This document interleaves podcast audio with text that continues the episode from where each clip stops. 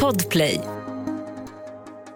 Välkomna till krimpoddarnas krimpodd med mig, Anna Jinghede och Lena Ljungdahl.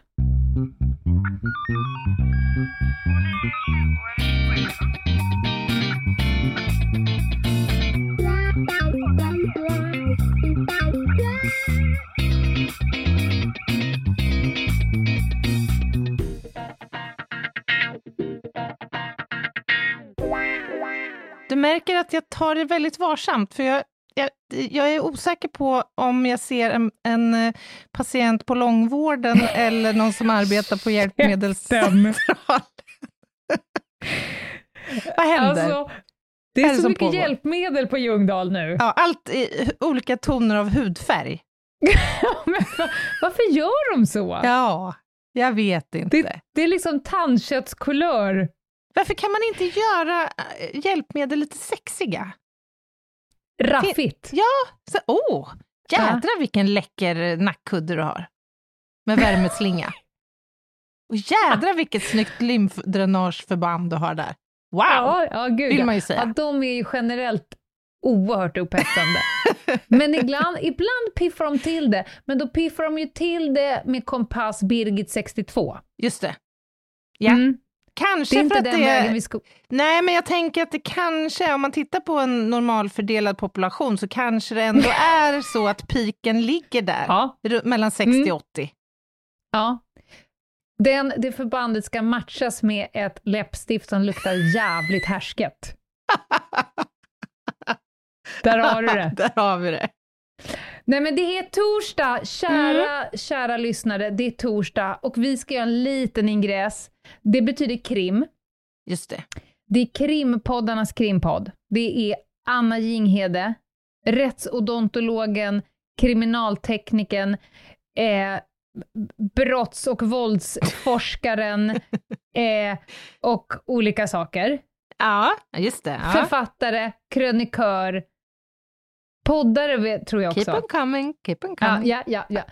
Och sen är det då jag, som är den andra halvan, som är... Kan, jag, ja. Ja, du är ju så mycket.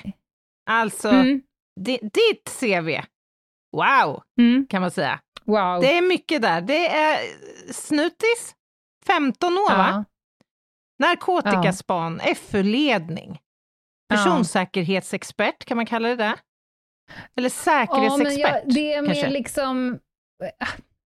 Det är med motstånd jag tar mig an de där titlarna, mest för att jag hatar säkerhetsbranschen. Ja, okej. Men du är jävligt vass på det. Ja, jag, är vass på det. Det får man ändå säga. Det, det får man tillstå. Och på torsdagar så kastar vi oss ut i rättsväsendets eh, olika eh, ringsides. Mm. Och det, det kan vara spaning, det kan vara knark, det kan vara något spännande case, det kan vara något invecklat juridiskt. Och då och då, tid för annan, så får Jinghede blomma ut i det forum där hon känner sig som allra mest hemma. Ja. Och, Härligt! Tackar, och tackar. du började, innan vi drog igång liksom inspelningsknappen här, så sa du så här, fan alltså, det är riktigt träligt idag. Det, det är torrt, det är Det nördigt. Nördigt, ja. Ja. Och då sa jag så här, jo jag började läsa ditt manus, jag slutade läsa för det var ju så jävla torrt och nördigt. Men vi backar inte och framförallt så älskar ju våra lyssnare när du blommar ut. Ja, jag tycker det är härligt att få blomma ut lite emellanåt. Alltså lite Mm. så här frifräsa lite. Det känns, som man Mm. gör, det känns nästan som att, att man gör något för, lite förbjudet. Det här är det mest förbjudna du gör. Här har du din plugg. Det här känns busigt. Nej, men Ja. alltså idag ska vi ju fördjupa oss i något som faktiskt är, ja, det är något av det absolut finaste som finns. De Dr. skeletterade... Martins kängor. Nej. Nej, de skeletterade materialen, Lena. Ja.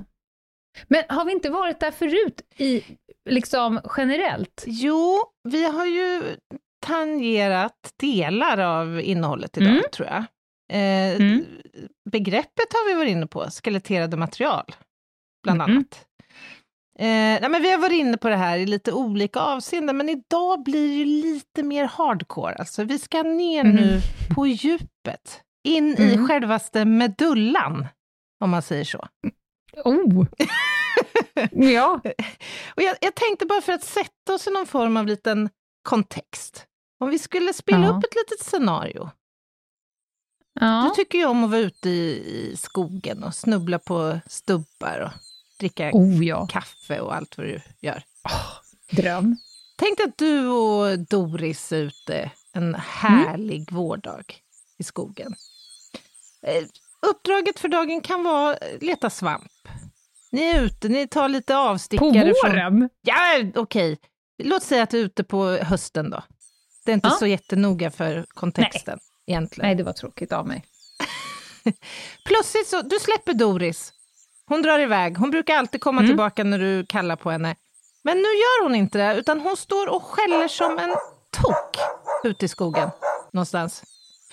Och du lokaliserar var det här skallet kommer ifrån och hon rör sig inte ur fläcken.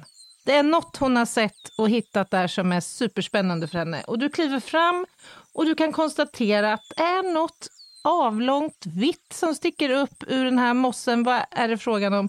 Du tittar lite närmre och det är delar av ett skelett som Doris har hittat. Mm. Det är ju inte ett alldeles eh, unikt Nej, men scenario. det händer ju tid för annat, men jag brukar ganska snabbt vifta bort det så som att det här är ju ett djurkadaver. Just det. Kan, Någon kan som du... har fått sätta livet till. Ja, är det alltid eh, solklart för er att kunna göra det? Nej, men om man ser liksom två gnagtänder på ett litet, litet, litet skallben, Just det. då tänker jag antingen är det Lisa från femman, för hon var ju Ja. jävligt näbbig, Ja. eller så är det ett näbbdjur. Jag är ändå glad att du, att du motiverar det så, så utförligt som du gör, för jag hade blivit orolig annars. Du kanske har klivit över, menar jag, ett antal där ute annars. Ja. Nej men ibland är man ju inte riktigt säker, man måste ju ta upp och... Men det var ju lite som du sa i den här podden, om man hittar ett, ett ben som är liksom cirkus en och en halv meter, Mm. ja, då kanske det inte är ett humant djur, då kanske, kanske jag mer skulle tänka älg eller något. ja, men precis. T-rex. Ofta så, så kan man ju ändå ganska snabbt konstatera att det inte är humant. Mm. Men det finns faktiskt tillfällen där det kan vara svårt. Jo. jag kan inte utesluta att jag har eh, bara knallat vidare efter att ha hållit i ett humant skelett. Det, det kan jag nog inte Nej. utesluta helt. Men låt säga Ligger att det många skelett där ute? det vet vi ju inte. eh, Ju. Nej. Egentligen. För att alla människor som försvinner anmäls inte saknade. Och även om vi har en bra folkbokföring i vårt land så har vi inte full kontroll på vilka som kommer över våra gränser och sen inte återvänder. Mm. Och, och sådär. Så Okej. Mm. det, det vet vi inte, men vi kan utgå från att det ligger nog ett antal både till skogs och till sjöss. Såklart. Mm. Det finns ju trots allt ett antal individer i det så kallade försvinnanderegistret som är anmälda saknade men som aldrig sen har anträffats. Och Nej. eh, det är bara i Sverige. Sen har ju våra grannländer sina register. Så det är klart att alla Mm. återfinns ju inte. Men okej, vi gör det enkelt för. Vi säger att Doris har en ehm, hand, delar av en hand i munnen. Ja, En human In- hand. nu är vi inte på näbbgädda, utan nu är det en människa. Ja, det är uppfattat. Du ser vad du kan identifiera som, eh, som eh, handben, helt enkelt. Mm. Mm. Du kommer ju då såklart ringa polisen. Det kommer hända. De kommer komma till platsen. Jag kommer också göra någon form av, om, jag, om det är mitt ute i djupaste skogen kommer jag bara stå väldigt still. Ja. Om det är liksom väldigt mycket rörelse så kommer jag påbörja en avspärrningssituation för att ingen ska fram Oj, vad proffsigt. Ja men, Ja, hallå. hallå. Ja. Så kommer ju såklart att ske också. Oavsett du Mm. gör den eller polis så kommer ju platsen att spärras av. Teknik, tekniker kommer kallas ut till platsen. Sannolikt kommer man ta med sig eh, en specialsökhund som är specialiserad på lik. Även om det här nu är skelettdelar och sannolikheten för att likdoft ska finnas kvar är ganska låg, så kommer det ju ändå att ske. Eh, Men det och- är en bara en definitionsfråga. Ja. När, det här kanske är en jättemärklig fråga kommer jag på nu, när jag, när jag hör den själv nu innan jag säger den. Ja. När övergår man från att vara ett lik till ett skeletterat material? Jag skulle säga att det är ett lik fortfarande. Okej, okay, okej. Okay. Mm. Men, men eh, jag vet faktiskt inte definitionen, om jag ska vara ärlig. Men jag hade nog förhållit mig till det jag har framför mig här som delar av ett lik i alla fall. Det är deppigare att göra en likvisning med en hand. ja, och jag vet inte pedagogiskt om det fyller så jättestort. Ta nu farväl! Ja. Eh, förlåt. Ja, alltså, ja. nu kan man ju snabbt då säga att nej men det här är ju inte en hel kropp. Det kan ju innebära att det finns fler delar som ligger där ute och då kommer ju första inriktning bli att försöka söka av det här området såklart. Och det är inte alls eh, ovanligt att delar ligger spridda i närområdet och det beror ju på att djur ofta bär iväg på delar från en kropp. Mm. Det kan vara rovdjur som börjar käka på delar och ta loss, eh, när förruttnelsen har kickat in så att säga och delar börjar lossa lättare så kan, kan de riva loss en arm eller ett huvud i värsta fall. Vet du förresten hur många delar ett skelett har? Det här ska jag kunna efter mm. att ha läst anatomi 20 poäng. Ja, just det. Det är ett par hundra. ja, bra höftat ändå. Give or take 200-300 kanske? Ja, det är helt rätt. Man brukar prata om 206 eh, ben i kroppen. Ja.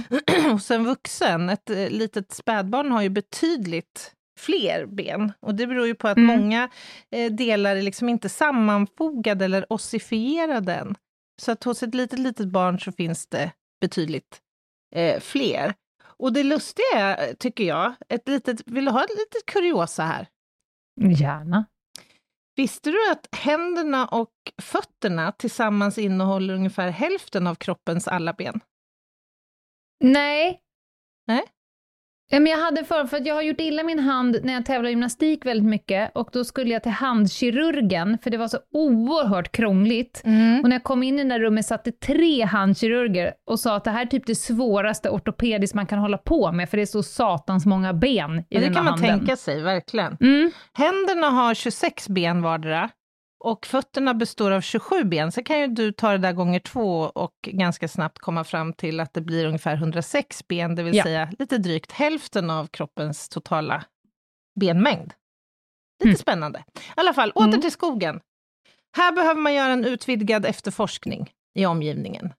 Eh, jag nämnde det här med att djur bär iväg på kroppsdelar och eh, ja, det är inte ovanligt att man kan hitta delar kanske en kilometer eh, bort. Liksom. Mm. I veckan, jag vet inte om du har läst, eh, följt med i händelseutvecklingen rörande det här fältet, men man kunde läsa... Nej, jag har ett... bara följt PDV den här veckan. Jag förstår. På ja. förekommen anledning. Ja. Men det, man flaggade upp ett ganska intressant case i Aftonblaskan häromdagen. Eh, då hade man intervjuat en kille som är, är arkeolog i botten, men som också är väldigt konstnärligt lagd och duktig på att göra så kallad ansiktsrekonstruktion. Och det ska mm. jag återkomma till lite senare, men scenariot då var att ett kranie hade anträffats eh, ute i skogen någonstans. Och eh, i det här fallet då så hade man också hittat eh, uppbrända plastbackar och ett cementblock med benrester i. Så att ganska mm. snabbt så fattade man ju misstanke om mord då. Eh, men man kunde, det fanns liksom inte någonting egentligen som pekade i någon riktning rörande identiteten på de här kvarlevorna. Däremot så fanns det gräsrester på de här backarna eh, som man kunde analysera och titta då på gräsets utvecklingsstadium. Eh, och, och, kunde då fastslå när de här hade hamnat på platsen. Det är ganska häftigt, tycker jag. Mm. Man hittade också i det här fallet lite kläder som kunde spåras till ett specifikt tillverkningsår och till olika försäljningsställen i Sverige, Tyskland och Tjeckien. Så kläder och tillhörigheter är naturligtvis också jätteviktiga att försöka leta efter då om man hittar bendelar ute i skogen. Och varför är det här viktigt då? Jo, egentligen så är ju varje enstaka fynd som man kan göra på den här platsen jätteviktiga, för de, ger, de kan ge ska jag säga, möjlighet att faktiskt få ner antalet möjliga träffar som det här kan vara. så att säga. Kan man liksom krympa ner det möjliga intervallet eller mängden människor som skulle kunna vara den här individen, så är ju det jättebra.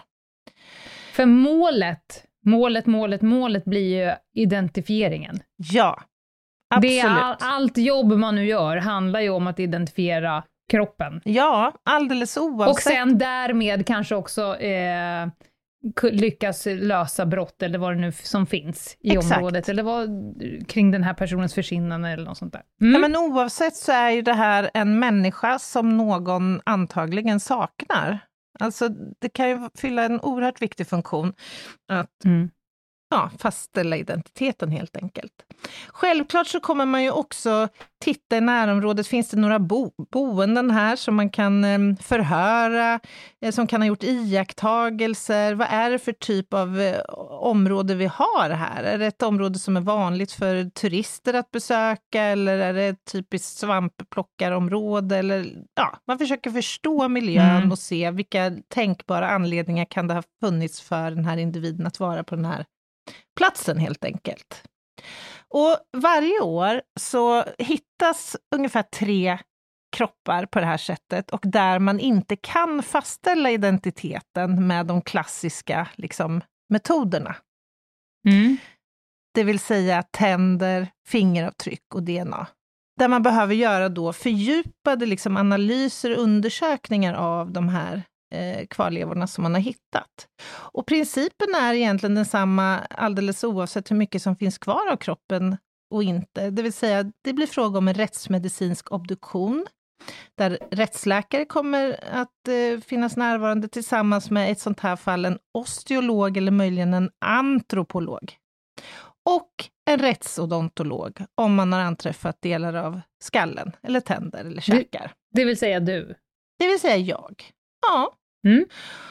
Och här är det ju då angeläget att försöka liksom få ut så mycket information av det här, den här lilla mängden material vi har. För det kan ju vara så att det bara är skallen man anträffar eller liksom tre av de 206 skelettdelarna, eller ben, benen, helt enkelt. En första fråga som vi har lite avhandlat, det är ju, är de här benen humana eller animala? Mm. Och många gånger är det tämligen ändå enkelt att avgöra, men inte alltid. Och då finns det några sådana här bra principer som man kan utgå ifrån. Anatomin kan vi börja med, och det var du ju själv lite inne på. Alltså är, hittar mm. man ett kranie som är ja, i storleken av en gnagare, så kan man ju ganska snabbt konstatera att det sannolikt inte är ett människo eh, kranie. Och faktum är att hjärnan hos människan är eh, faktiskt ganska stor i relation till kroppsmassan. Och det här bidrar till att vårt kranie och våra skallben är ganska unikt utformade egentligen. Kraniet är ju det som liksom skapar vår ansiktsprofil. Och om du tänker i djurriket, så är det ganska många djur som har till exempel en nos, eller en mule, mm eller någonting som liksom förskjuter ansiktsformen. Med andra ord, bara själva ansiktsprofilen och utformningen kan säga oss ganska mycket om hur den specifika individen har sett ut med mjukdelar, förenklat sagt. Man kan titta på underkäkens form. Vet du vad, vi har för, vad människan har för form på sin mandibel? Är det, är det ett annat ord för underkäke? Ja, vad den har för form? Ja. Jag, jag ser framför mig någon ta deppig tandläkare som tar fram den här flopp, flopp, flopp, flopp när man ska lära sig borsta tänderna. Den är, är, U, av... den är U-formad. Ja. Medan den ja. hos väldigt många djurarter är V-formad. Så där, där, har vi liksom en del som man då kan titta på. Eh, det här med ögonhålornas placering i relation till näsan, det var jag lite grann mm. inne på, alltså att vi skiljer oss i djupled och i sidled. Tanduppsättningen, icke att förglömma. Alltså, vi har ju, som du säkert känner till, olika typer av tänder. Vi har skärande framtänder, vi har punkterande hörntänder, eller det som i folkmun kallas för huggtänder. Och vi har... jag, jag gillar det ordet bättre faktiskt. Och vi har tuggande, malande tänder.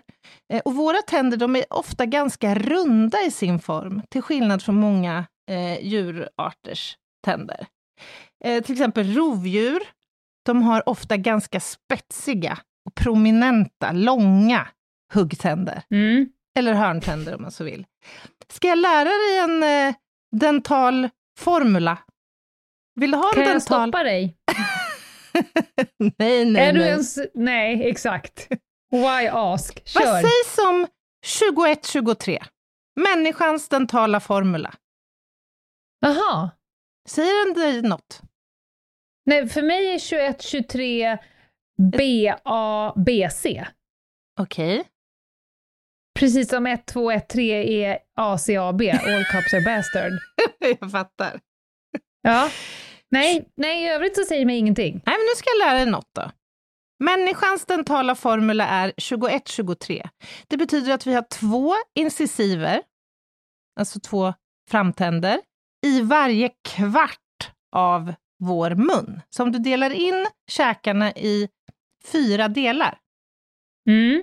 så har varje kvart två incisiver, två framtänder, Jaha. en hörntand, Ja. två premolarer. Vad är det för något? Det är de tänderna som kommer efter hörntanden. Ja, jag är Och- med här. Ja. och tre molarer om man har fått sina Ja. visdomständer. ja. Medan kaninens dentala formula, den är 2033. Jaha. Man har två framtänder men ingen kanin eller hörntand. Och så har de Ja, tre okej. premolarer och tre molarer. Och väldigt många däggdjur, till exempel din lilla eh, pälsboll där bredvid dig, Dorran, Mhm. hon, hon får dentala formulan 3143. Tre incisiver, Mhm. en rejäl huggtand. Ja, den lilla jäveln. Ja, fyra Ja. premolarer och tre molarer. Så, så här kan man då, har man då liksom bestämt en dental formula Mhm. för nästan alla arter. Då blir det rätt för, lätt för rättsodontologen att säga vad ja, men alltså någonting. skapligt ändå. Det är ett Ja. ganska bra system. Coolt! Ja. Fick lära Är det någon som har nytt? tänkt det? Ja. Man tittar såklart också på längden hos ben och dimensioner. Alltså, vi har ju trots allt ett ganska unikt rörelsemönster, vi som har två ben att gå på, till skillnad från Mm. våra vänner som har fyra. Och vi har också därmed olika behov att bära upp eh, vikt och sådär. Så att, och det här innebär ju också att, att densiteten, alltså bentätheten i det mänskliga skelettet skiljer sig ju från många djurarters. Så tittar man på ett skelett i genomskärning till exempel, så är det oftast mycket tjockare hos eh, en hjort eller en älg till exempel än hos människa. När du säger tjockare, är det mindre poröst? Ja, det kan man också säga, liksom för att det är mer kompakt. i? Ja, Det ska liksom klara av att bära upp så otroligt många fler kilon, helt enkelt. Mm. Okej, så nu har vi bestämt det är mänskliga ben som Doris har i munnen. Så hur går vi Mm. vidare nu? Jo, då måste vi titta på the big four, blir nästa steg. Det vill säga, vi ska nu titta närmare på de här skelettdelarna och försöka bedöma ålder, kön, ursprung eller etnicitet och längd på individen. Mm. The big four. Från en hand då, då? Förlåt? Från en hand ska du kunna göra Ja, de där får nog- fyra sakerna. Vi, vi får nog eh, faktiskt ponera här att vi hittar lite fler ben i närområdet. Det gör en lite, överarm. ja, lite tänder också. Ja, Okej, ja. Du kan väl vara lite schysst? Jag, jag, jag, bjuck, jag bjuckar på en tand. Härligt. En molar. Ja. Ålder. Då kan man titta på till exempel längden på de långa rörbenen. Man kan titta på benändarna på vissa ben och titta på de så kallade epifyserna, alltså tillväxtzonerna, som ju eh, hos de flesta är avslutad vid ja, men ungefär 20 års ålder.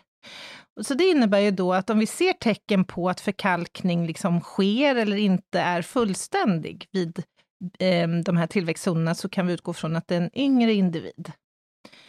Eh, och de allra flesta då beniga strukturer är ju gångbara att titta på så här, men upp till liksom, ja, men runt 20 års ålder. Och sen blir det ju då svårare. Men det finns vissa ben som uppvisar särdrag som faktiskt kan följas lite högre upp i åldrarna.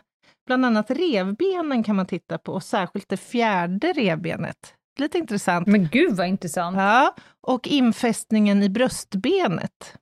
Ja. Så där finns det morfologiska då, eller vad ska man säga, ålderstypiska förändringar som Det blir sker. någonstans mitt på sternum, det fjärde. Ja, det kan man säga. Ja. och, och nu när man då när man då tittar och uppskattar en ålder i de här fallen, när det inte är fråga om yngre individer och barn, då får man ju ett intervall snarare än en mer exakt ålder. Så det får man ju liksom ha med sig då, att vi kommer kanske inte få en exakt födelsedata, så att säga. Vi kommer också titta på den dentala mognaden, visdomständerna till exempel. De har ju sina anlag färdiga vid ungefär 13 års ålder. Eh, Men sen kan ju deras frambrott variera lite grann i ålder. De allra flesta har ju fått sina visdomständer vid 25 års ålder, men det kan variera.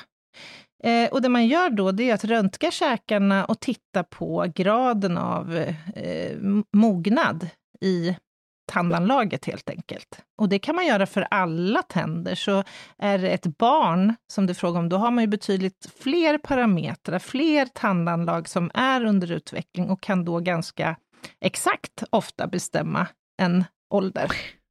Alltså du har ju någon gång visat, eller om vi har lagt upp en bild, när man har röntgat, när man ser liksom tänderna på väg in i Mm, käken. mm. Jag blev oerhört störd av den bilden. Varför då? Det är ju vackert! Det är en vacker, Nej! ett vackert nej, nej. landskap. Det, av det tandanlag. triggade någonting i mig. Jag varit lite så Nej. Alltså, jag vet inte, det, det såg makabert ut. Det är det enda jag kan liksom, det var som att jag så inte vill veta att mitt barn har sett ut sådär. Ja, jag fattar. Jag fattar. Jag själv tycker jag det är oerhört fascinerande. Jag tycker det är så Ja. otroligt häftigt att det oftast funkar som det ska.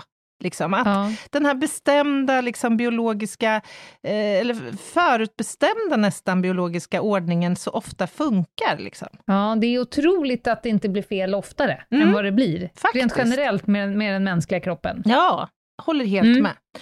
Så summa summarum då när det gäller åldersbedömning av skelett och tänder så kan man säga att ju yngre individen är, desto, ett, desto mer exakt åldersintervall kan man få fram.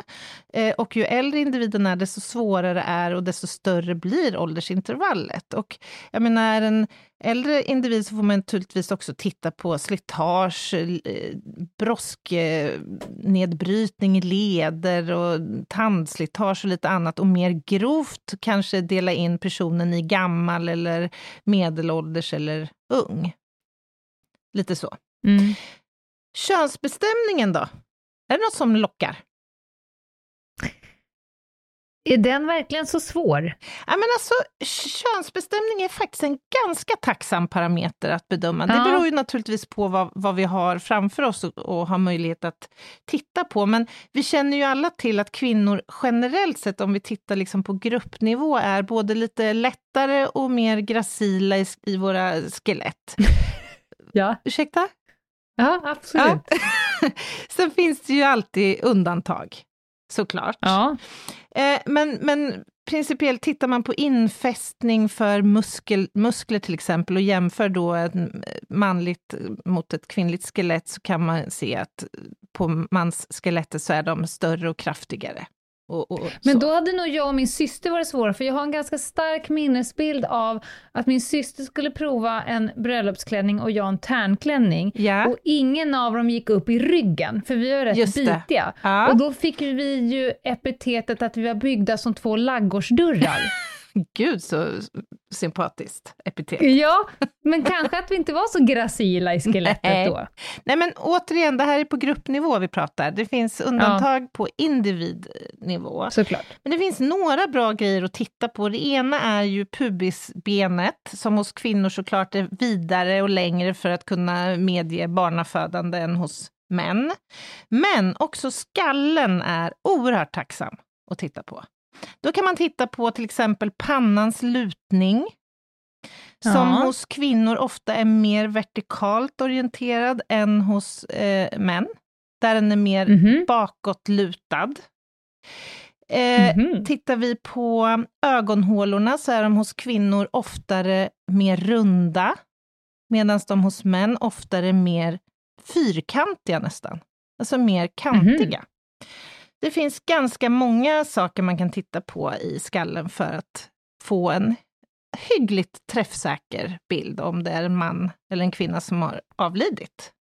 Ska vi ta en liten paus innan vi pratar kort om eh, ursprung och etnicitetsbedömning? Ja, det är det dags för. Ett poddtips från Podplay. I fallen jag aldrig glömmer djupdyker Hasse Aro i arbetet bakom några av Sveriges mest uppseendeväckande brottsutredningar. Går vi in med hemlig telefonavlyssning och, och då upplever vi att vi får en total förändring av hans beteende. Vad är det som händer nu? Vem är det som läcker? Och så säger han att jag är kriminell, jag har varit kriminell i hela mitt liv men att mörda ett barn, där går min gräns. Nya säsongen av Fallen jag aldrig glömmer på Podplay. Välkomna tillbaka. Det är krimpoddarnas krimpodd Över min döda kropp och Anna Jinghede tar oss igenom de anatomiska landmärkenas förlorade eller förtrollade värld. Jaha! Härligt! Och nu Ja. ska vi prata etnicitet. Alltså Ja. hur kan du se på ett skelettben var personen är född? Ja, alltså även här så är skallen oerhört tacksam att titta på. Mm. Men här skulle jag vilja, jag har ju trots allt bara ungefär 45-50 minuter på mig att prata om detta fantastiska ämne som jag skulle kunna ägna tre avsnitt åt. Så jag skulle återigen vilja prata tänder här, om det går för sig. Kör! Ja. Mm. Alltså det finns hur mycket som helst som man kan titta på dentalt sett, alltså tandmässigt, för att få en uppfattning om en persons ursprung. Eller etnicitet, om man så Men jag fattar inte det. Visst är det fascinerande? Alltså jag fattar det så som att i vissa länder så kanske man inte eh, har tillgång till till exempel svensk eh, eh, standard av tandvård. Ja. Det, det kan jag liksom, Mm. men annars, hur kan man se på en tand så här, åh nej men det här är ju en polsk tand. Nej, nej, nej, nej, nej, den är italiensk. ja, men till exempel, om vi tittar på asiater, så Mm. har de väldigt ofta skovelformade framtänder. Incisalskären på framtänderna är ofta skovelformade. Det vill säga, Mhm. framtändernas skär, alltså yttre Ja. del, ha, har ofta en formen av en skovel. Om du tänker en snöskovel. Ja. Ja, ja. Medan eh, du Jag kommer har... aldrig kunna titta på en asiat Nej. igen utan att stirra in och se om jag ser två snöskyfflar. Medan du förmodligen har en mer mejselformad kontur på ditt skär. Mhm. Eh, pratar vi asiater så har de ofta också en, håll i nu, en extra distolingual eh, rot i den första molaren i överkäken. Mhm. Det betyder alltså att man har en extra rot bak till på insidan mot gommen i den första molaren. Alltså första kindtanden. Varför då? Ja, men det är bara så att tittar man Varför på... har evolutionen sagt att de behöver Ja, säg det. Säg det. Det är en det? jättebra Spännande. fråga. Det Ja. måste ju ha någonting med kost ja, sannolikt. Le- och livs- överlevnad. Tidiga livsförhållanden liksom. Ja, spännande. Och vi då, kaukasier, vi har ofta en karabellisk kusp i första molaren i överkäken. Det vill säga Ja. en extra liten kulle på insidan eh, mot gommen i den första kindtanden i överkäken. Mm. Alltså Vad du kan, hörru. alltså det finns säkert hundra såna här egenheter. Tvillingtänder, alltså att två tänder har växt samman, extra rötter och kuspar och former som avvikande och en massa saker. Och sen var jag ju inne på det här med tandarbeten också. Det är ju en jätteviktig grej att titta på. Om det finns jobb gjort i käkarna. Till exempel eh, speciella la- fyllningsmaterial som vi inte känner igen från de nordiska länderna till exempel. Mhm. Jag fattar, då Ja. ger du dig ut i världen och ser i vilket land använder man den här typen av lagning. Exakt. Vi vet att i vissa Mm. delar av världen så jobbar man mer med oädla metaller, till exempel i broar och kronor. Och i andra delar av världen jobbar man hellre med vissa typer av implantat och sådär. Det finns ganska mycket man kan faktiskt titta på utifrån, alltså ett fåtal fynd i våra käkar kan ge, ge oss väldigt mycket viktig information för att till slut komma på vem personen är. Längden på en människa i livet kan grovt uppskattas matematiskt om man har tillräckligt många ben. Det handlar om att man helt enkelt mäter olika ben och framför allt femur är ju viktig, höft, eh, lårbenet alltså. Yes. Eh, och man kombinerar gärna den här mätningen med skenbenet, tibia, och matar in värden i en matematisk modell helt enkelt och får ut ett förslag på en ungefärlig, ett ungefärligt längdintervall. Det här är väldigt förenklat, men alltså principiellt. Mm. Man kan också få en uppfattning om personens livsstil, yrke och livsvanor. Tänderna till exempel kan vi titta på, finns det tecken på tidigare, tidig antibiotikabehandling? Kanske redan när den här personen var i fosterlivet och hens mamma fick antibiotika. Det kan vi se i Ja, tandemaljen. men det har du nämnt någon gång, att det liksom blir nästan som små eh, årsringar Exakt. på tänderna. Ja. Vi kan se olika fläckar i tänderna som kan tyda på höga fluorintag, som sen i sin tur kan tyda på att man har växt upp i en viss, ett visst geografiskt område eller med egen vattenbrunn eller något sånt.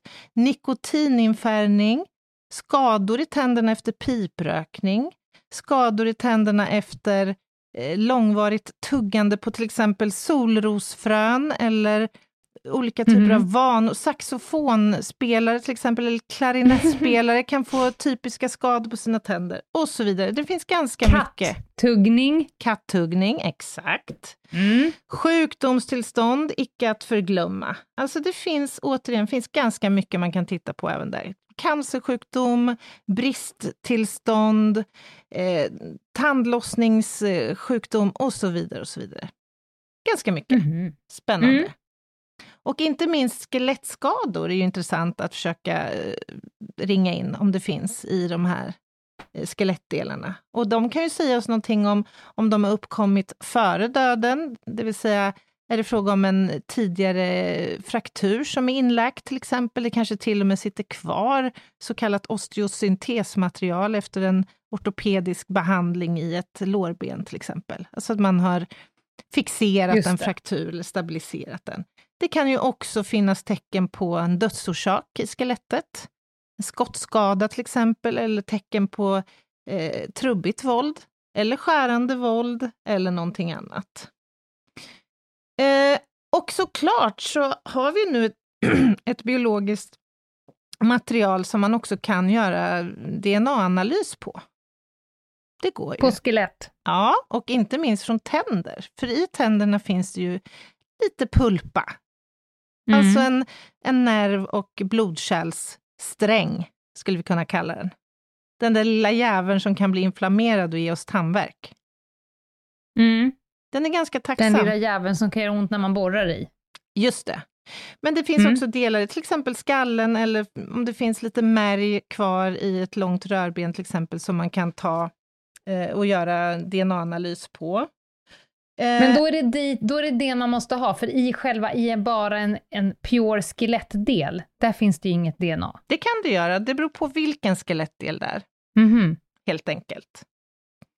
Och får man fram en DNA-profil, ja men då har vi helt plötsligt möjlighet att söka mot försvinnande-registret till exempel. Alltså det register där människor har anmält saknad och där Ja. kanske en anhörig har lämnat sitt DNA, eh, alltså en mamma då helst, eller att man har lämnat in en tandborste eller någonting annat så att man har fått en DNA-profil för, för den saknade, så att säga. Eh, och, men i det här fallet så säger vi att nej, tyvärr, det gav ingen framgång, den här DNA-profilen. Och det här kan ju bero på då att det inte finns några jämförelseuppgifter. för en viss person, eller att personen helt enkelt inte är eh, anmäld saknad.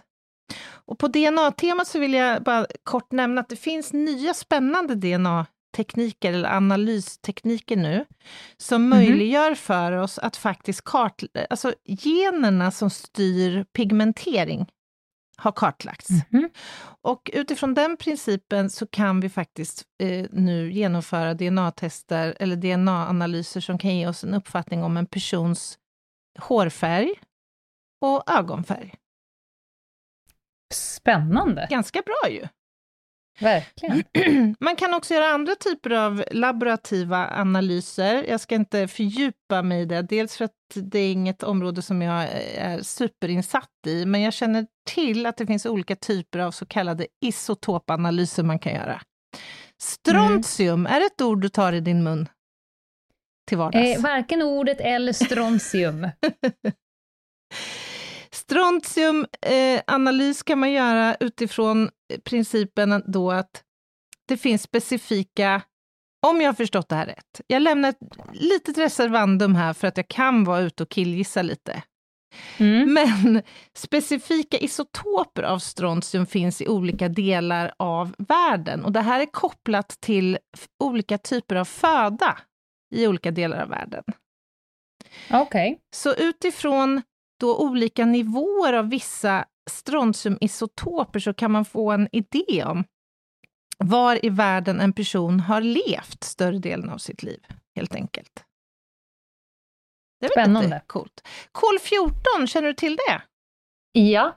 Ja, det utgår ju från bombpulskurvan och tack vare den metoden så kan ett födelseår ringas in ganska exakt. Med en felmarginal på ner mot 1,2 år, är inte det ganska bra? Verkligen. Och jag förstår att du är supernyfiken och får veta lite mer om just den här metoden. Och då skulle jag bara vilja berätta för dig att det här bygger på en jättespännande, tycker jag, bakgrund, nämligen kärnvapenprovsprängningar som gjordes mellan 1955 och 1963. Man uppskattar mängden till över 2000 sådana här kärnvapenprovsprängningar. Och tack vare detta så byggdes det upp eh, hal höga halter av kol 14 i vår atmosfär. Och det här handlar då om den så kallade bombpulskurvan, som då hade sin topp 1963. Och tack vare den här variationen eh, i atmosfären så kan man alltså utifrån en tand, analys av en tand, kunna bestämma en persons födelseår. Är inte det ganska häftigt? Det är asballt. Ja. Så 1963, då var ju kurvan som högst. Och då var ju också kol-14-mängden, alltså isotopmängden i atmosfären, väldigt hög. Och utifrån det då så kan man, alltså man har mätt in så att man vet hur den här kurvan ser ut, liksom över tid. Och eh, de här värdena finns ju då inlagrade i tänder. Så genom att mäta då kol-14 i tandemaljen så kan man faktiskt utifrån en modell då få fram ett födelseår. Alltså, jag känner ju så här att om jag skulle ha ihjäl någon, Mm. jag skulle nog bara ta käken, Och över dra. och underkäke och skägga. Mm. Så att inte Ginghede kommer åt tänderna. För det känns som att mest svar i kroppen Mm. har du ju i munnen. Eller är det så att du som är så spesad på det, finns det lika mycket svar att hitta från stortån och lilltån? Eller är det just munnen som är eh, så svarsrik? Alltså munnen och tänderna framförallt är ju extremt svarsrik, men som jag har nämnt så finns det ju andra delar på kroppen som också kan ge väldigt många viktiga svar. Jag skulle säga att Ja. skallens ben är ju otroligt viktiga överhuvudtaget.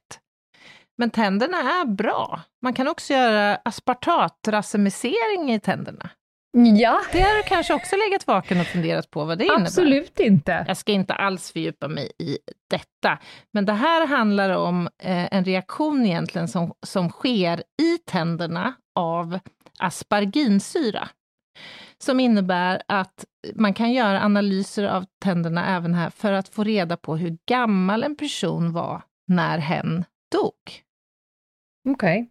Man mäter helt enkelt åldern hos tänderna utifrån Mm. graden av asparagin. Syra. Okej, så nu har vi bestämt oss för, efter alla de här undersökningarna, att det vi har framför oss är en kvinna. Hon är cirka, vad ska vi ta, 45 år gammal vid dödstillfället. Plus Mhm. minus fem år kanske. Troligen rökare med en inläkt fraktur i höger skenben. Troligen är hon uppväxt i Norden utifrån våra eh, analyser som vi har gjort. Men vi har fortfarande ingen idé. Vi har nu sökt i försvinnanderegistret, ingen eh, träff där. Det finns inte någon kvinna som motsvarar de, den data vi nu har. Och nu behöver vi göra en efterlysning. Någon borde ju rimligen känna igen henne. Och vad kan vi Mm. då hitta på? Nu skulle jag vilja knyta tillbaka till det inledande fallet som jag återgav från media, det som omskrevs i veckan. Alltså ehm, möjligheterna med så kallad ansiktsrekonstruktion eller ansiktsapproximering, som det också ibland kallas.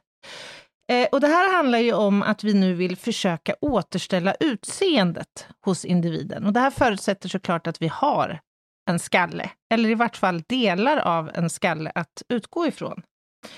Eh, och jag kan bara ge en jättekort historia kring den här tekniken, för det är ju faktiskt ingen ny princip egentligen. Principen bygger på att människor har specifika anatomiska särdrag som ger oss ett unikt utseende, helt enkelt. Eh, och som med ganska stor säkerhet kan återskapas om vi anträffar då ett skelett. Eh, det första fallet tänkte jag bara kort nämna. Det genomfördes 1895 av Wilhelm Hies. Och vet du vem som rekonstruerades då? Det här är nämligen någon Nej. du känner till. Mhm. Johann Sebastian Bach. Oh! Ja, googla gärna eh, facial reconstruction, Johann Sebastian Bach. Det kommer jag att göra. ja. Och det här gjorde då enligt den Welkerska ansiktsrekonstruktionstekniken, som lite, som lite kuriosa. Welker var fysiolog och eh, anatominörd, kan man nog säga. Han hade gjort upptäckten att mjukdelarna i vårt ansikte uppvisar olika tjocklek mellan individer. Och det här, den här upptäckten gjorde han på kadaver genom att helt enkelt mäta tjockleken i mjukdelarna i ansiktet hos ett antal lik. ja, det Vi har låter... alla olika intressen. Ja, det har vi. Och det här har då skett sen upprepade gånger utifrån olika grupper, olika geografiska områden, kön, åldersgrupper och så vidare. Så att man har nu ganska bra data för eh, hudtjocklek i eh, ansikte hos människa, förenklat. Principen bygger på att någon kan känna igen den här personen och för att komma så exakt som möjligt då i, den här, ehm, i det här arbetet så behöver man först veta kön, ålder, etnicitet och gärna då längd slash vikt, eftersom det här är faktorer som påverkar då lagrens tjocklek. Förenklat då lite kort om metodiken. Skallen utgörs av 22 ben, varav ett eh, antal är pariga. Till exempel, eh, vad ska vi ta, okbenen. De finns Just på det. var sida och sådär. Och alla de här benen har sina egenheter och då talar jag liksom inte bara om de grovanatomiska särdragen, eh, utan om små, små, små detaljer som man är intresserad av för att kunna göra en sån här rekonstruktion. Man utgår från 32 olika anatomiska landmärken. Vad sägs till exempel om gonion? Det vill säga, Gonion, ja, det käk, låter som någon trist film med massa troll i. eller hur? När jag pratar om käkvinkelns centrala punkt. Mhm. Eller sygion. Det är Ja. den mest laterala Det var punkten. uppföljaren på Gonion-filmen. den mest laterala punkten på den laterala ytan av okbågen. Jaha. de, alla de här 32 fick man lära sig när man blev tandläkare. Eh, exakt Mhm. var de sitter och hur man palperar dem och hittar dem och kan identifiera dem. Och alla de här 32 punkterna utgör nu underlaget för själva ansiktsrekonstruktionen. Och förenklat då, det finns en massa olika sätt att göra det här på, både tvådimensionella och tredimensionella. Men om jag ska beskriva kort det sätt som man gjorde i det sista fallet och som är det vanligaste idag, så är det att man först då behöver en modell att göra rekonstruktionen på. Och idag kan man 3D-skanna eh, skallen, Mm. eller delen av skallen, och faktiskt printa ut en kopia, en replika av skallen. Och det är tacksamt. Det är också etiskt ju eh, fräschare på Ja. något sätt. Och är det så Ja. att det saknas delar på ena sidan av skallen så får man grovt estimera utifrån hur man ser ut på den andra sidan eftersom det ofta Mm. ändå är, det är inte alltid identiskt, man kan vara asymmetrisk, men det är ändå liksom en, De allra flesta är väl lite asymmetriska. ja, det, Det finns ju såna appar där man kan göra sig själv helt symmetrisk och man ser ju för fan ja, det helt ser galen ut. jättekonstigt ut. Mm. Ja. På sin då modell av kraniet så kommer man på de 32 unika anatomiska landmärkena sätta små, små peggar som vart Mm. och en har en höjd som motsvarar tjockleken på eh, muskellagret och huden. Mhm. Så markerar man ut då Coolt. de 32 delarna och sen bygger man upp det här, lager för lager med lera. Alltså vi snackar här om 18 muskelgrupper som rekonstrueras vart och en för sig. Lager för Coolt lager. yrke! Eller Vad jobbar hur? du med då? Nej, jag rekonstruerar döda ansikten. Ja. Och sen kan man ju då komplettera med uppvaxning av hals och liksom skallen och eh, välja en färg på ögon som man tror verkar eh, rimlig och öron, öronens form och så vidare. Sen är det ju lite kontroversiellt vilken frisyr man ska välja och, och sådär. Men, men eh, Ja, ja, det kanske inte står att finna i, i tänderna, i molarerna. nej. Hon hade en trist bob.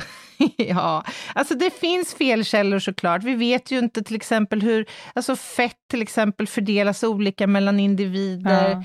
Ja. Det, det finns lite sådana här felkällor, men träffsäkerheten kan bli ganska hög faktiskt. Och nu, sen får man ju då utifrån sin rekonstruktion en möjlighet att faktiskt göra en ny efterlysning internationellt och nationellt i media, via Interpol och andra liksom polis eh,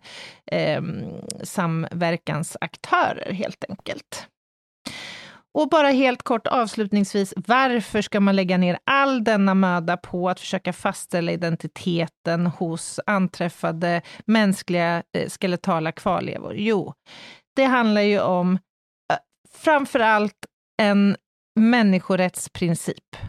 Att alla människor eh, ska få sin identitet åter innan man begravs eller kremeras eller på något sätt återbördas till, till anhöriga. Det fyller också etiska, juridiska, sociala och andra eh, funktioner såklart. Verkligen. För det är ju ett jättearbete. Det är krävande.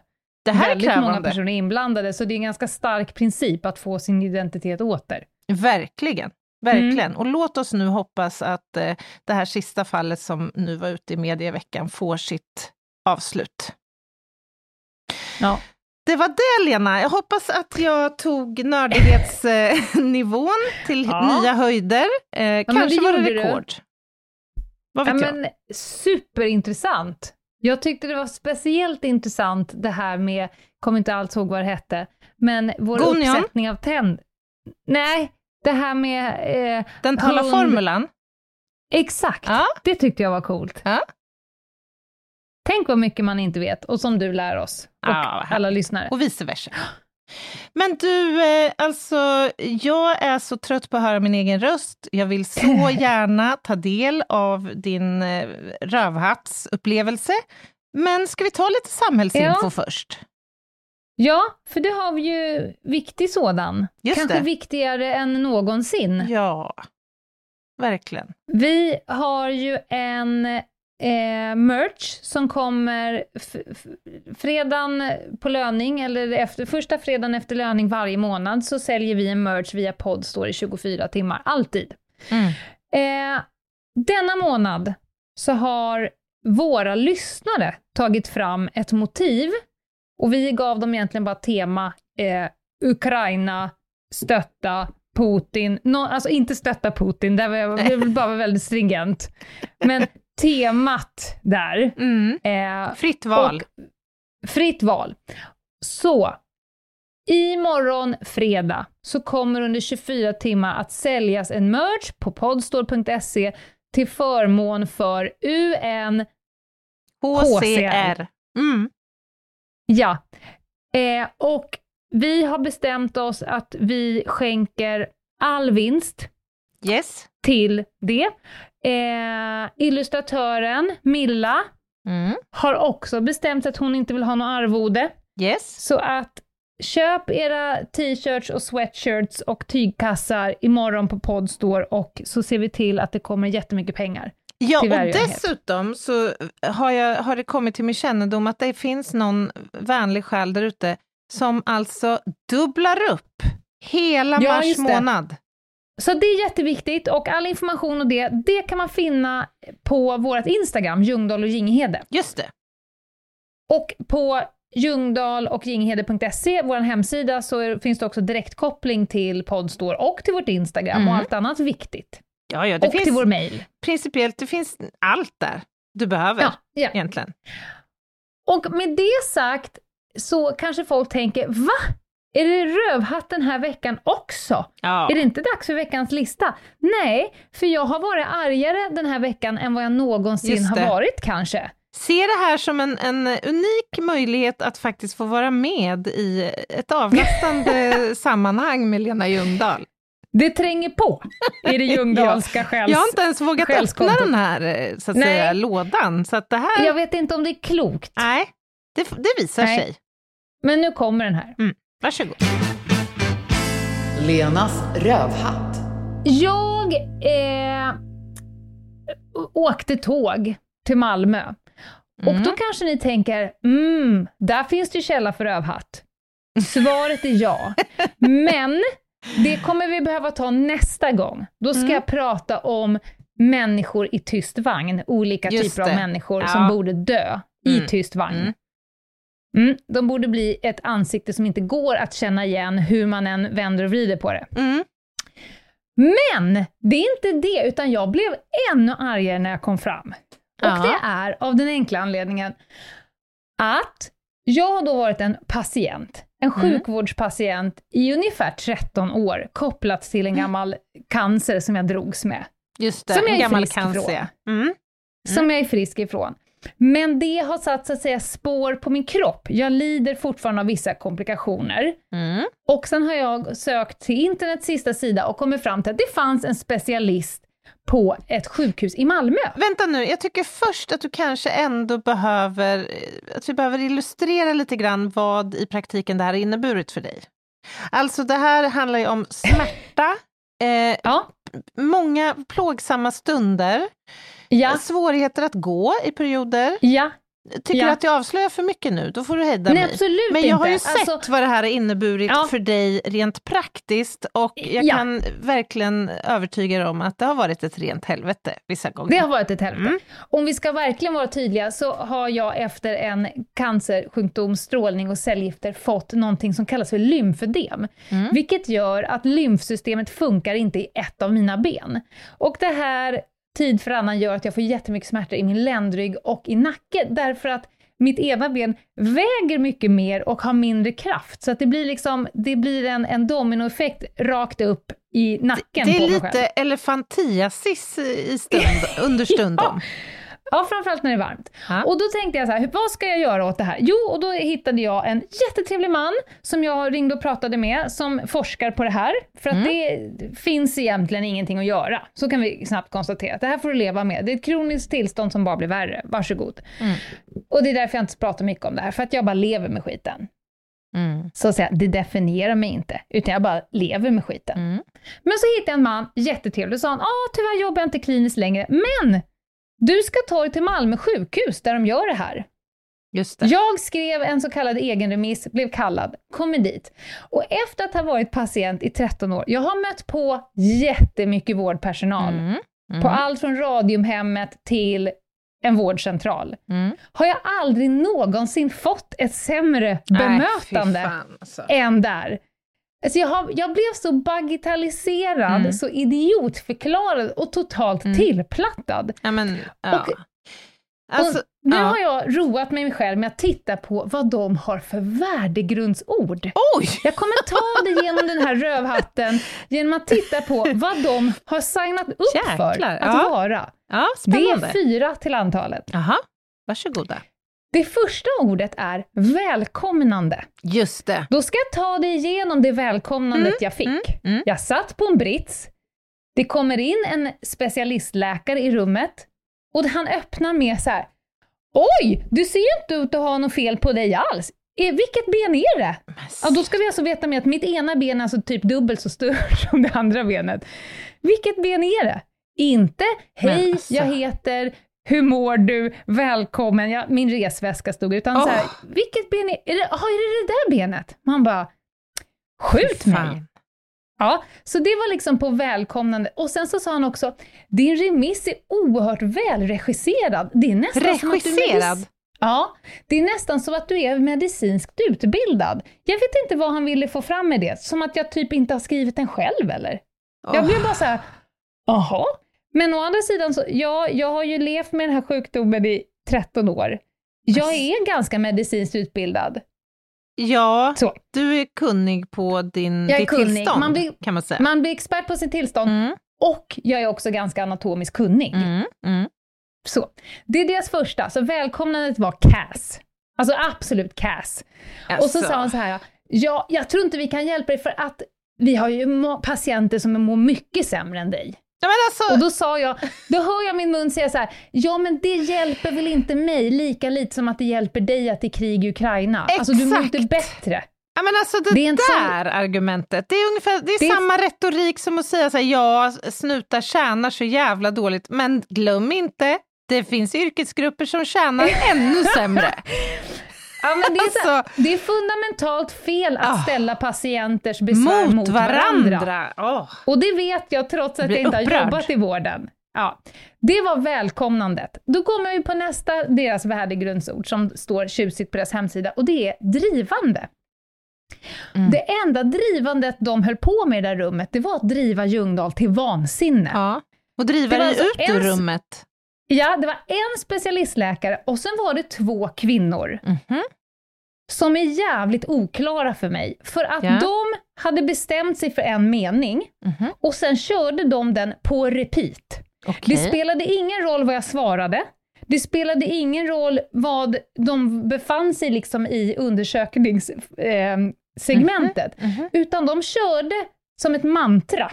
Som inte, och, och det var som att jag var djupt lobotomerad. De pratade med mig som att jag var tre år och hade tappat min hjärna. Va, va, kan du exemplifiera hur det kunde låta? Nej men alltså, och det är också så kul när den andra personen har sagt att det, oj vilken bra skriven remiss. Det är som att du är medicinskt Mm, mm. utbildad. Jag har ju skrivit så här, jag, har, jag är undersökt för blodpropp UA, alltså Mm, utan anmärkning. mm, Jag mm. har liksom, Ja. men de, de kunde lägga huvudet på sned och säga så här, det är jätteviktigt att du använder din kompression. Man bara, alltså, jag kom i kompression, jag har levt med, om jag inte hade haft kompression, då hade jag sett ut som en spärrballong. Jag har sett Ja. din kompression. Den är Ja. välanvänd. Så skulle Ja. man kunna säga. Ja, och den är dygnet runt. Och då sa jag så här, Ah. jo, jo, men nu har jag inte den på mig för att du bad ju mig ta av den.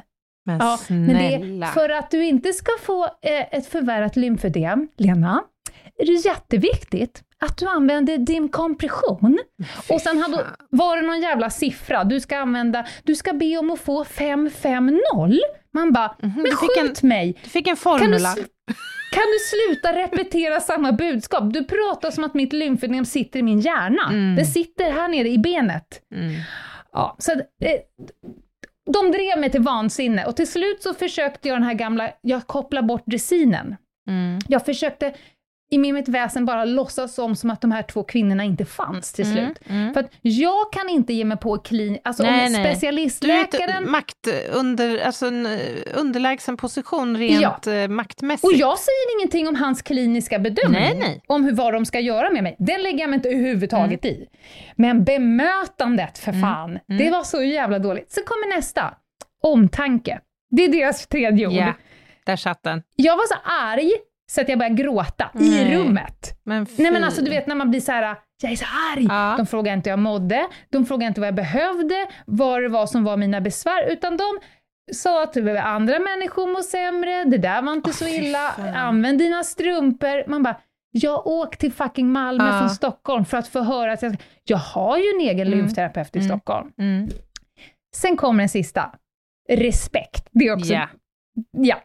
Och då ska jag, då, då mina kära lyssnare, det här är ju en typ anmälningsbart, skulle jag Mm. säga. Mm. Då när det är slut, när jag har fått reda på att de kommer inte hjälpa mig, de har förklarat för mig att jag ska använda kompression, jag vill aldrig mer se dem. Då säger hon så här, du kan samla upp dina grejer, du ska gå och fotograferas. Jaha. Ja, varför då, sa jag. Ja. Exakt. det har ju framgått med all önskvärd tydlighet att ni inte kommer hjälpa mig. Mm. Jaha, motsätter du dig fotografi? Ja, men Nej men alltså, vad, vad är vitsen? Ja men det måste in i journalanteckningar. Jag tänker, jaha, nu, nu jag, ska jag vara den duktiga patienten Mm, så att mm. ni kan göra en rigorös Mm. journalanteckning.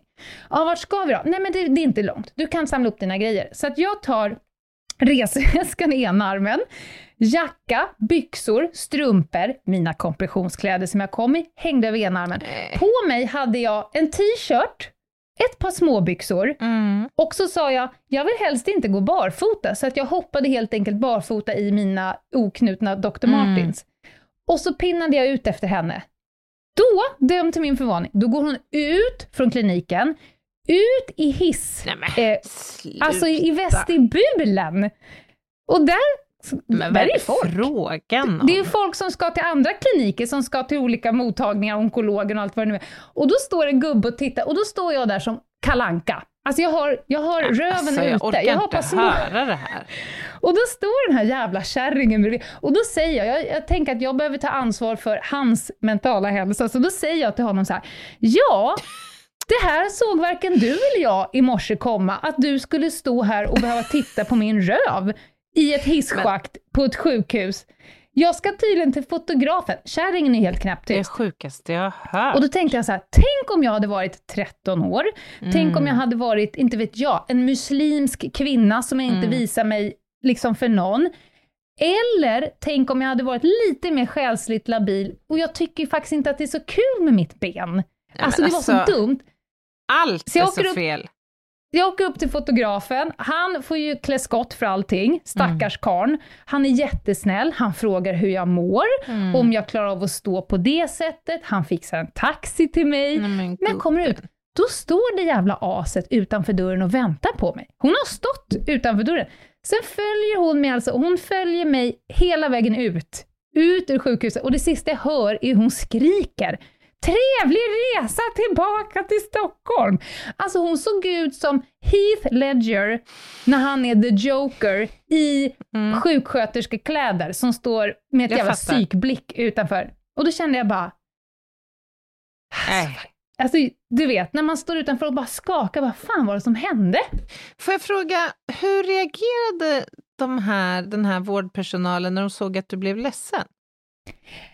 Eh, nej men de här tanterna hade jag bara kopplat bort. Jag Ja. låtsades som som de inte fanns, Mm. för de sa olika saker som att det är jätteviktigt att använda kompression. Mm, mm. Så att jag eyeballade ju Mm, specialistläkaren och bara, säg till mig vad din kliniska bedömning är. Går det att Mm. göra något? Går det inte att göra Mm. något? Det här andra som pågår, det här tillplattandet, det här förlöjligandet, Mm. fördummandet, det är liksom, Ja, det, alltså- det måste vi bara tänka bort här nu, för att annars kommer jag bryta ihop istället i rummet. Ja, Men alltså, det finns så mycket i det här. Jag har ju jobbat Ja. som behandlare, träffat människor med unika behov och besvär. Och regel nummer ett är ju, för att bli framgångsrik vårdgivare, så behöver Mm. du sätt, liksom, ta alla individers olika behov och besvär på Ja. ett unikt sätt. Ja. Den ena är inte den andra människan lik och det är också liksom i lagstiftningen inskrivet att man ska få ett individuellt omhändertagande och bemötande och en Ja. trygg och säker vård. Ja. Alltså det är så många fel som har Ja. begåtts skulle jag säga i den här Det beskrivningen. finns ju en bok som säger där, det är, eh, där en vårdpersonal har blivit patient. Det är en ganska fin bok. Mm. Alltså jag förstod inte förrän jag var på andra sidan hur Mm. viktigt det var med den puffade kudden, blicken, hälsningen. att bli bekräftad. alltså det här- Det finns, för min del hade det bara varit helt okej om de hade varit ganska torra, korrekta Mm. och, och så. Men de gjorde exakt alla fel. Alltså Mm. tvinga ut en person nej, nej, det... ut i hissvestibulen där folk går fram och tillbaka till sina jobb i t-shirt och trosor Mm. efter att ha liksom totalt dumförklarat. Så att plastikkirurgen Malmö sjukhus, ni blir faktiskt veckans rövhatt. Ja, det finns kanske bra rätta. personer där, men jag träffade på några riktiga jävla stolpskott och jag sitter fortfarande och funderar på vad jag ska göra av det här. Ja, jag fattar. Alltså, Alltså det Ja. är ju beklämmande tycker jag faktiskt faktumet att det allra vanligaste klagomålet som kommer från patienter handlar om bemötande. Och det Ja. innebär ju att man kan vara en hur skicklig kirurg som helst, du kan vara hur medicinskt påläst och begåvad och orienterad som helst, men om du inte klarar av att bemöta en annan människa, nej. då är du inte en Nej. fem plus Och eh, heller. Jag, återigen, jag säger ingenting om han specialistläkarens kliniska bedömning av mig. Nej, nej. Han har mest troligt 100% rätt i liksom sitt Ja. beslut. Men för i helvete, Men det gör Alltså, honom ändå oskicklig. prata inte med mig för som han- jag är två år Nej, gammal. men det gör honom oskicklig, för han saknar Ja. den viktigaste komponenten i alla möten Mm. med en patient. Och så säger han så här, vad jobbar du med? Och sen hinner jag inte ens svara på frågan. Utan han säger, ja jag ser att du har massa barn, ja det är mycket spring efter barn. Och då sa jag så här, ja du ser ju också i brevet att den yngsta är 16. Alltså det står ju i min journal att den yngsta, så att så jävla mycket springande är det. Alltså du vet, så jävla klåpigt skött. Så att varsågoda, veckans rävhatt, så tar jag tågresan som helt enkelt bleknade. Nej, men så alltså, då tar vi det nästa gång. det är ju också så att fallhöjden blir ju extremt hög när man har Ja. haft en åkomma väldigt, väldigt länge.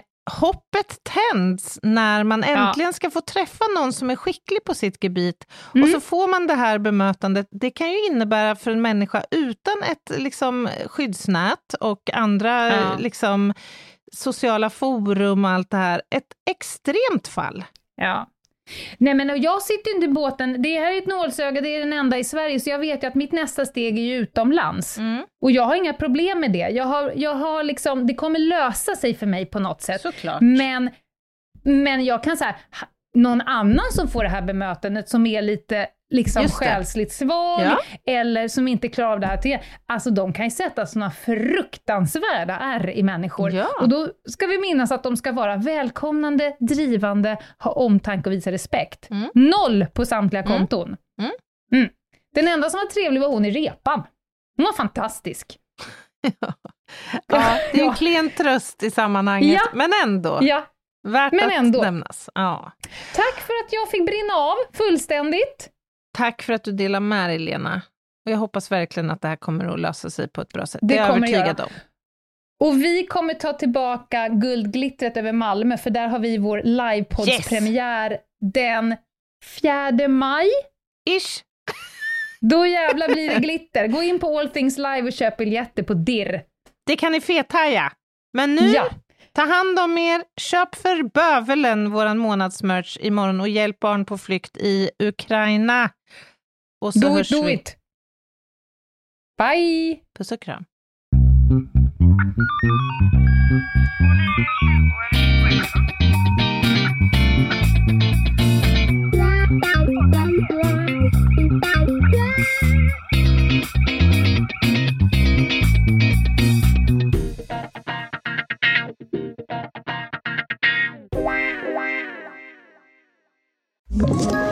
Ett poddtips från Podplay.